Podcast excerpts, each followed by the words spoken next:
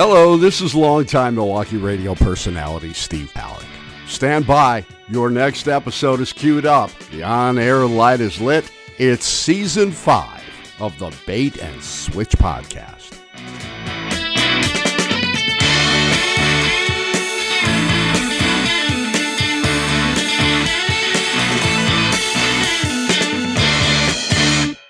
Welcome back to the Bait and Switch podcast.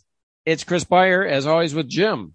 We've Yep. got our guest for these podcasts is Dan Ronan. Dan Ronan is a friend of Mike Bavito, and our listeners might remember Mike Bavito from last season, where he played the character Jimmy Two Iron. Jimmy Two Iron. In terms of number of downloads, I think over the last year, the Jimmy Two Iron one is like the biggest. Oh, really? Yeah, that's great. Yeah. So Very anyway, cool. I asked Jimmy Two Iron, uh, Mike Bavito, if he knew anybody that could be a good guest on our podcast, and he said, "I got a good buddy of mine, Dan Ronan, and he put me in contact with him. Welcome, Dan. Hey, how you guys doing? Hey, Dan. Thanks for being with us tonight. Jim, good to be with you guys. Yeah, and Dan has been involved, and we'll learn over the course of these podcasts in media in one capacity or another for his career here. This half of the podcast, I thought we talked about what he's doing now in media, and I know that he's involved with Sirius FM. Is it Sirius or Sirius FM? Sirius XM. XM, that's sorry. a part-time job. That's a part-time job I have. And my full-time job, I'm the uh, the associate editor for a publication called Transport Topics, ttnews.com, and uh, I'm a business reporter, and we cover the transportation, freight, and logistics industry. So I cover ports and fuel and uh, trucking and the amount of tonnage that trucks cover every month and uh, logistics and warehouse real estate and all sorts of crazy things explaining how the supply chain works and how the food gets from off the truck or let's back it up from the port to the railroad to the truck to the department store or the Amazon fulfillment center. We got to talk about a topic we weren't anticipating talking about supply chains. What the heck's going on? Is this going to get fixed? How long is it going to take? Is it all this just in time inventory? What's going on with supply chains? Oh man. Well, the supply chains are in the state they're in because for one thing, everybody talks about how the government needs to get involved in the supply chains. The supply chains are privately held. The railroads are privately held. The big class one railroads uh, are uh, CSX, BNSF, uh, Norfolk Southern, all those railroads, they're privately held. The trucking companies are privately held. The ports, for the most part, are privately held. They're quasi government agencies. So you got the private sector doing its thing. And, you know, two and a half years ago, we went into this little pandemic called COVID. And we started having people. I mean, I've been in my office in the last two and a half years five times. Five times I've gone to, to Washington, D.C. I've been working out of my house. So what did I need to do this? I needed a camera. I needed microphones. I needed equipment. I needed all this stuff. And we started buying massive amounts of items to make, if we could work from home, to make our lives comfortable. We also bought, even if we weren't working from home, to make our lives comfortable. We bought big screen TVs. We bought stuff. So we weren't going to ball games. We weren't going to movies. We weren't going to bars and restaurants. We weren't doing any of that stuff. So our economy got way out of balance. I mean, there's a balance between services, you know, services, hotels, airline stuff, all that stuff that's over on this side, and and goods, and it got way out of balance. I mean, to the to the point where it was. Give you an example. Before COVID, about 14% of the economy would use uh, services where they would buy goods, where they would buy things online from Amazon or Walmart. 14%. Hmm. And they said, well, to get to 26 or 27% is going to take six or seven years to shift from brick and mortar real estate to go into buying stuff online. We did that. We got to 24, 25% in 17 months. Wow. Not five years, not six months, 17 months. So you can see what happened. And we're still, you know, we're still got COVID hanging around. We've still got problems with COVID. Truck drivers got sick. You know, folks on the West Coast at the ports got sick. And we're still importing tremendous amount of goods. One other statistic, and then I'll, I'll, I'll let you guys ask a question. Before COVID, the ports of Los Angeles and Long Beach, which are these two gargantuan facilities on the West Coast, they would move about 16 or 17 million containers a year. 16 or 17 million containers. This year, they're on target to move 21 or 22 million containers, increasing by about 25% in just two or three years. So you can just imagine what this has done to the supply chain. Wow. Wow. So, okay. So in terms of the trucking industry, is there a driver shortage or is there just so much more to move now that they don't have the drivers to, to move it all? A very good source who I rely on, a guy by the name of Bob Costello, who's the chief economist at the American Trucking Associations. Costello says the industry needs about 80,000 drivers to replace those that have retired or for whatever one reason or the other have dropped out of the industry. 80,000 drivers. Also, the average age of truck drivers is pretty old. I mean, if, if you've ever been around truck stop, you know that most of the drivers are in their 50s, 60s, 70s, uh, because it's, you know, it's a job that's got some longevity if you stick in it for a while. And, uh, they're, they're just retiring. I mean, there's, there's a lot of drivers who've sort of hit that 65, 70 range and they've just said, you know what? I've been out on the road for 30 years. I've been in every state. I've been at every truck stop. You know what? I'm done. And that, that's part of it. And the other thing is you can't, they've just changed the law. Now you can start driving a truck under very, very, very strict supervision. And there's a whole set of rules. You can start driving a truck across state lines at the age of 18. However, you can do it in state. If you're in Chicago, you can drive all the way from Chicago to Cairo, Illinois, and back to Chicago, and have and drive drive commercially and do that. But if you cross over into Indiana, Kentucky, Iowa, Missouri, Wisconsin, you're you've broken the law. But you can go from Chicago to Cairo, and it's okay. Yep. Yeah. Yeah, and obviously we need these drivers. There's a shortage going on, as we talked about. But is there a fear in the industry of a snapback in the sense that, as you mentioned, there's a there's a shift from services to goods, but at some point that's going to equilibrate and go back to what it used to be, and there might be you know more excess capacity being built in right now, and so you might end up with a converse problem in the near future. Well, that that's something to be concerned about. And I mean, if you've gotten on an airline lately, you've known how hard it is to get on an airline because you know the services and the goods are starting to balance out again. Uh, there's concerns. Uh, back to Bob Costello. You know, Costello believes the chances of getting into a recession are 50-50.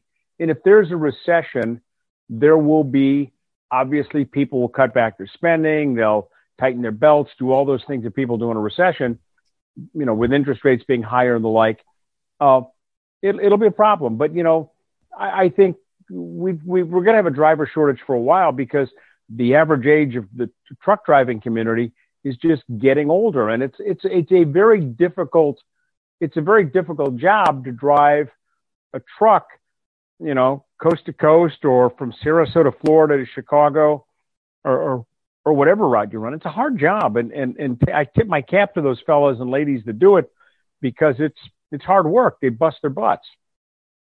Yeah, yep. I noticed that um, in your your little bio here, you talk a little bit about uh, autonomous vehicles. How far do you think the autonomous vehicle industry, I guess you'd say, is going to go, and and and I guess how long will it take to get to the point where you can actually have these trucks that are just driving themselves around? Well, they're already starting to happen. They're, they're, they're starting to happen in selected routes uh, under very strict supervision. Uh, I was in uh, at a conference a couple weeks ago, and uh, you know they're running. Uh, they were had a demonstration truck that I got in and got a chance to sit in, which was pretty cool. But uh, they're running routes between along the interstate between Dallas and Houston, Dallas and San Antonio. Uh, there's plans to eventually run from uh, Dallas to Phoenix uh, along the interstate route with autonomous. Now, you know, the trucks are there's a, there's a safety driver in the vehicle with them. I mean, they're not just you know bowling down the highway by themselves in most cases because they've got to test these things out. But the folks that are doing these that are in the the the, the R and D, they really believe that that they're that they can make these safer than automobiles, safer than the existing trucks that are out there. And there's a lot of sensors, there's a lot of redundancy. Uh, I think some of it's going to come down to public acceptance. You know, are you are you you know okay with 75,000, 80,000 pound truck going down the road and it's being run by a computer? Yep. Right. Yep. So that's a good question. I, that, and that, that's a question that the public has to decide whether or not it's, it's okay with. But I think you'll see, I think you'll see autonomous trucks running in dedicated lanes on the interstate. And then the trucks will get off the highway and then a driver will get in the truck. And this is the plan. A driver will get in the truck and he'll take it the last 15 or 20 miles to the yard, back it up, drop the trailer off, pick up another load, get it back on the highway, and get it back out on the road. Yeah. And of course, let's just, you know, go way in the future. This is going to happen a hundred years from now, 80 years from now, 50 years from now, 20 years from now. Uh, there will be driverless trucks frequently on the, it's, it's going to happen. Uh, just the, the question is at what pace and at what point is this going to happen? Right. right. Yeah. And, and, and, and also the safety question you know, we, we've got a real problem in this this country with transportation safety on our highways. I don't know if you guys are aware of this, but the numbers are trending in the wrong direction. I mean, we're gonna we're gonna lose about forty three thousand people this year on our nation's highways in automobile accidents and in, in, in accidents of one form or another, pedestrian accidents. Now, we were about 34, 35,000 uh, before the pandemic. And mm. if you've been on the Dan, if you've been on the Dan Ryan or the Lakeshore Drive or 41 up in, you know, Lake County and Waukegan or whatever, you know, people are driving like idiots, oh, yeah. and they're driving too fast and they're driving uh, excessive speeds, and a lot of people are driving drunk. Some are smoking a little weed, and they're getting out in their cars and they're driving. Uh, autonomous trucks and autonomous vehicles may be a way to make our highways and our roads safer. And if they make our roads and highways safer, uh, I'm I'm okay with that. I mean, you know, if we we we we've accepted as a society, and I'm getting on my soapbox here a little bit. We've accepted as a society losing hundred people a day in automobile accidents. Right. Yeah. And that you know, and that's and and I'm I, I'm a I lost a brother in an automobile accident. I had a, I had a brother die 40 years ago in an automobile accident he wasn't the problem. He was a, you know, he wasn't the problem in the accident. He was run off the road, but it's it's a damn awful thing to have happen. So if autonomous vehicles make our roads and highways a little safer, that's okay. Right, and of course you mentioned or you missed probably the biggest one that a lot of people think of, which is cell phones and or maybe those onboard little TV screens that they got going on in these cars uh, people oh, yeah. are distracted driving is on the rise, and that's got to be a big reason for what's going on. I mean, yeah. if you're driving your car and you're watching you porn or some other website, you know, with that's you know, right. I've seen people. I've seen people. Saw a guy many many years ago, and uh, and many many years ago, guy was driving his uh, Ford Expedition, and he's driving driving the the SUV, and he's got his face fully lathered up with shaving cream, oh. and he's he's you know doing doing the blade thing as he's. I thought to myself, wow, you mean you couldn't get up five minutes earlier? Come right. on, wow. you couldn't get up five minutes earlier to to shave. You know, did you really have to be in such a hurry? Yeah, yeah we're talking about trucking and transportation. This ties into what we mentioned at the top of the show. You are uh, a personality on Sir- Sirius XM and you do yeah. a show kind of about these topics. Let's talk about that. What the, what's the sh- what's the name of the show, uh, and when's it on, yeah. and that type of thing. Sure, it's called Transport Topics Radio. It's a Saturday afternoon and Sunday afternoon. It's uh, four segments, half hour each, and uh, I uh, interview people who are newsmakers talking about transportation issues. We've had Secretary Buttigieg on.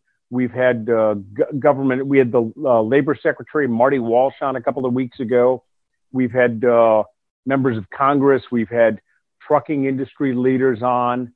Uh, the head of the Port of Los Angeles and Long Beach we've had on.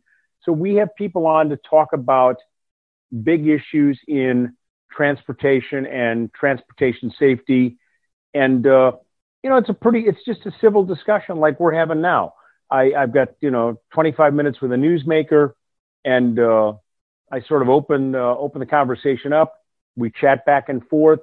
Uh, there's a commercial break, you know, in the middle of it, uh, for, you know, so Sirius can make a couple bucks, but it's on channel 146 and it airs Saturday afternoons at, uh, 1 Eastern, 12 Central, and then Sundays at 12 noon Eastern, 11 Central.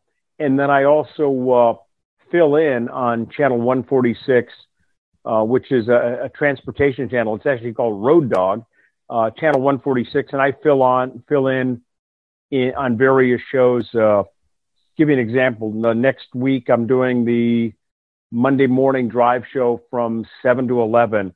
Uh, last week I did the afternoon news block from two to five. So I'm sort of the, when someone takes a vacation, when someone's got a day off, they plug me in, they say, you, you do it. And it's, it's, it's a cool thing to do because I love transportation.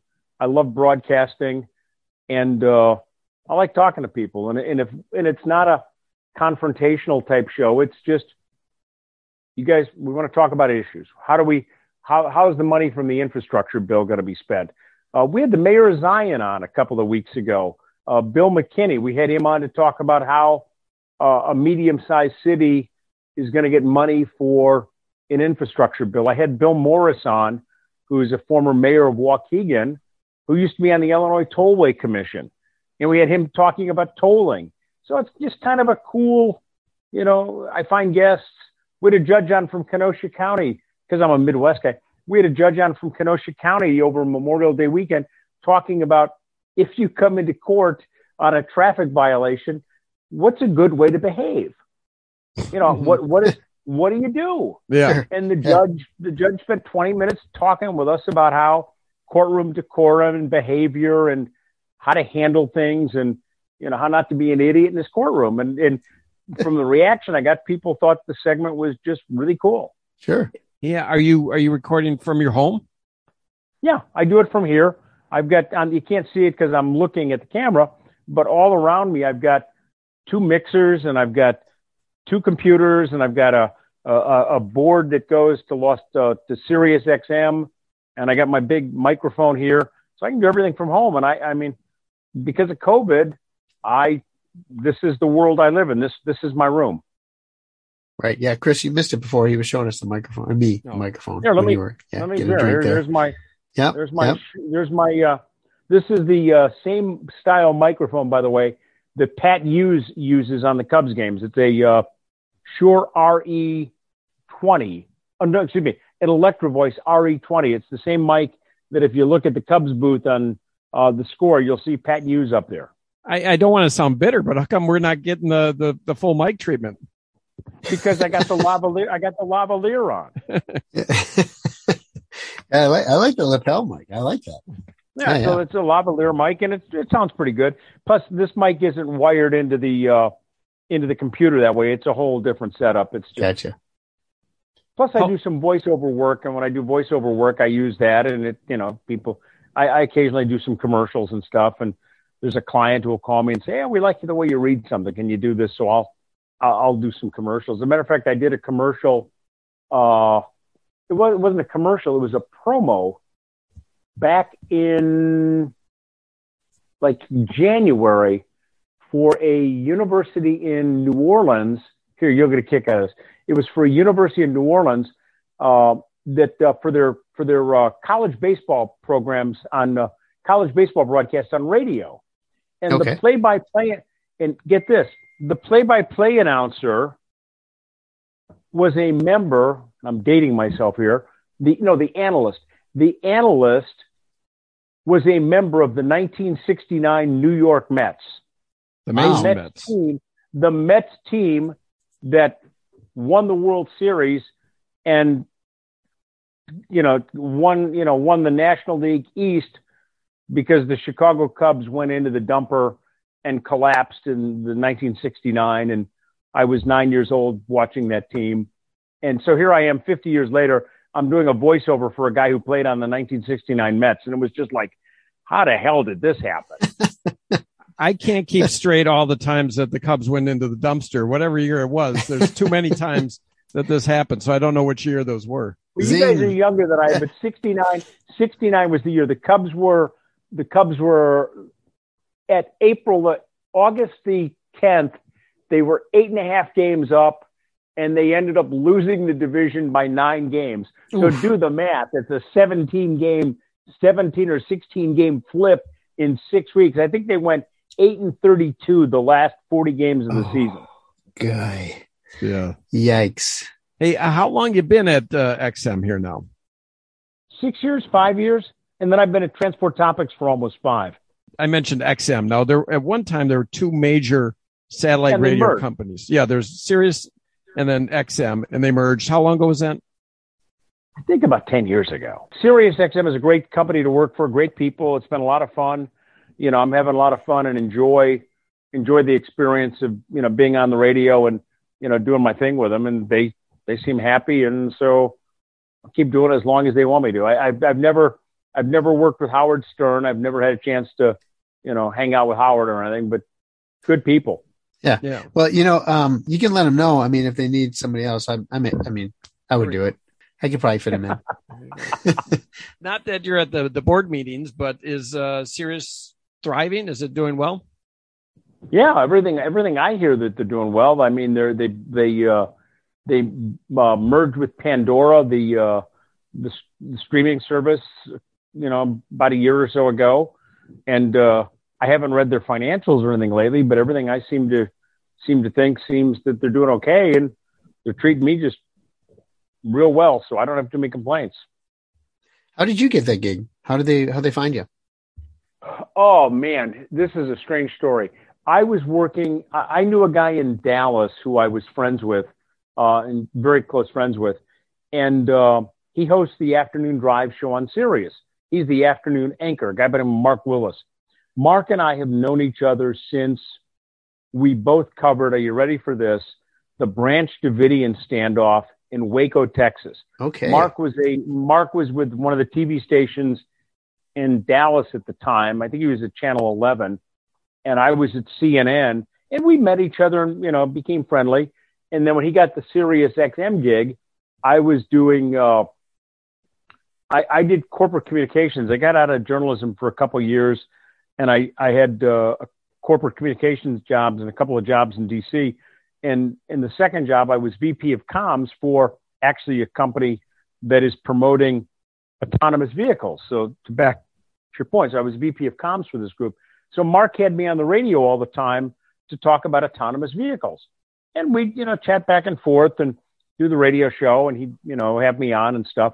So one day he called me and he said, uh, he said, uh, Hey man, he said, uh, they asked me, uh, if we, you know, I need a backup. I need a backup for Sirius XM when I'm on vacation and stuff. And he said, you were the first person that came to mind. He said, what do you think about this? And I said, Okay, sure. He said, Well, we want to do an audition. So I said, Okay, fine. So I, I went over to Sirius XM uh, uh, and their uh, corporate headquarters in Washington, D.C., right by uh, the U.S. Capitol. And I did, uh, Mark sat me down for his show. He said, uh, Dan's going to do these next two segments. And I did them cold. And a couple days later, they called me and they offered me a contract. Perfect. Very nice and Mark and I are still Mark and I are still real close friends, and we talk, you know, two three times a week. That's cool. cool. Now you mentioned Howard Stern.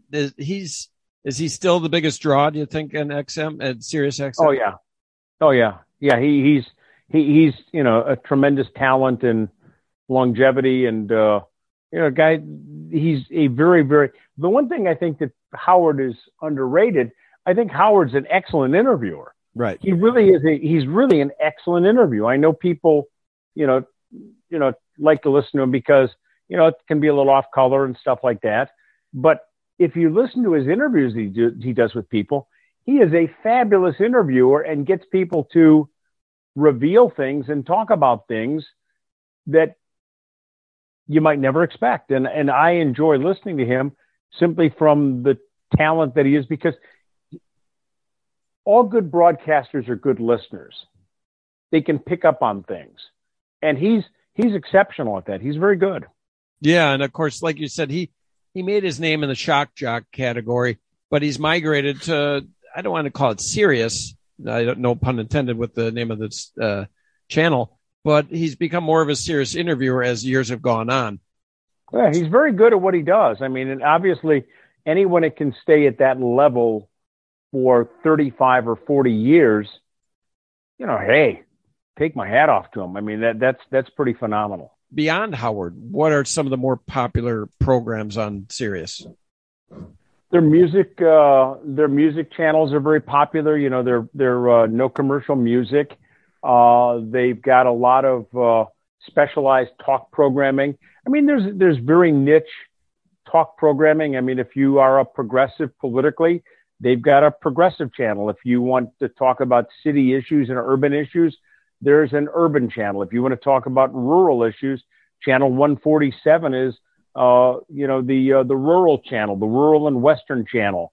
Uh, you know, they must have a dozen or so uh, talk talk stations that are very narrow in their particular area that, you know, are very specific to a specific audience. It's interesting. Sometimes you wonder, like, can we make a whole channel about this stuff? You know, like, wow, there's that yeah. much to talk about. That's amazing. All the oh, sports oh, yeah. channels. Plus, you've also got you've also got. I listened to in the car. You know, back in the day, we would listen to baseball games on AM radio. You know, WLW out of Cincinnati or WGN out of Chicago or something like that. Now you can just tune to Sirius in the in the the 100s and 80s or 200s in that range, and the games are right there, and you can listen to the the broadcast direct with no interference, no static. There it is. Yep. Yeah. My son yeah, is a big a big fan of the uh, the comedy channel. There's a there's a comedy yeah. channel that's it's got clean comedy on it, and so he's only 13, yeah. so you know, so he likes to listen to that channel 98. Yeah, there's for, all sorts of stuff. Yeah, there's all yeah. sorts of stuff. So Jim, you're a Sirius uh, you're a Sirius subscriber. Yes, yes. Sirius did a very smart thing when they um they teamed up with uh, auto dealerships. So we bought a new car. Sirius came with the with the new car for three months, I think, or maybe six months. Actually, it's three months. And you could buy another three months for like two bucks. So I did that, and then it expired. And I said, I'm not doing this. And they said, Well, would you do it for like seven dollars? Because it was gonna be like thirty dollars a month. Anyway, but they somehow I forget the ones I wanted were only like seven dollars a month. So I said, Well, all right, cool. Yeah, yeah. Like I yeah. said, you know, the kids like it because they got all their goofy channels on there with music and this and this, you know, uh, comedy stuff. And it's, yeah, it's, it's cool. It's fun. It's good radio. Yep. Yeah. It's good radio. Sure. Well, well, we're about to take a break, but as a preview, uh, uh, to our next half hour here, uh, Jim mentioned, he said, think about that. Uh, a whole, a whole channel could be devoted to whatever. And, uh, I remember back in the maybe late eighties, uh, you'll probably know this, Dan, when CNN started, people thought a whole 24 hour news channel, a news channel, how are they going to fill it? Right. Yeah. You know, how are they going to fill ESPN 24 hours of sports? People couldn't believe it. Now you got a channel for golf or tennis or any number of things or tr- a show about trucking. Sure. Yep. I, I, lived in that CNN world for 15 years, and we can talk about that after the break. But yeah, I can. I, I've got 15 years in, in that CNN center and in that building, so happy to chat about it. Yep, and that's what I figured we'd talk about uh, when we come back, we'll take a little bit of break and we'll come right back and do the second half hour. Join us next time on the Bait and Switch podcast for the conclusion of our interview with business reporter and transportation expert Dan Ronan. You've made it to the end of yet another Bait and Switch podcast. Spread the word.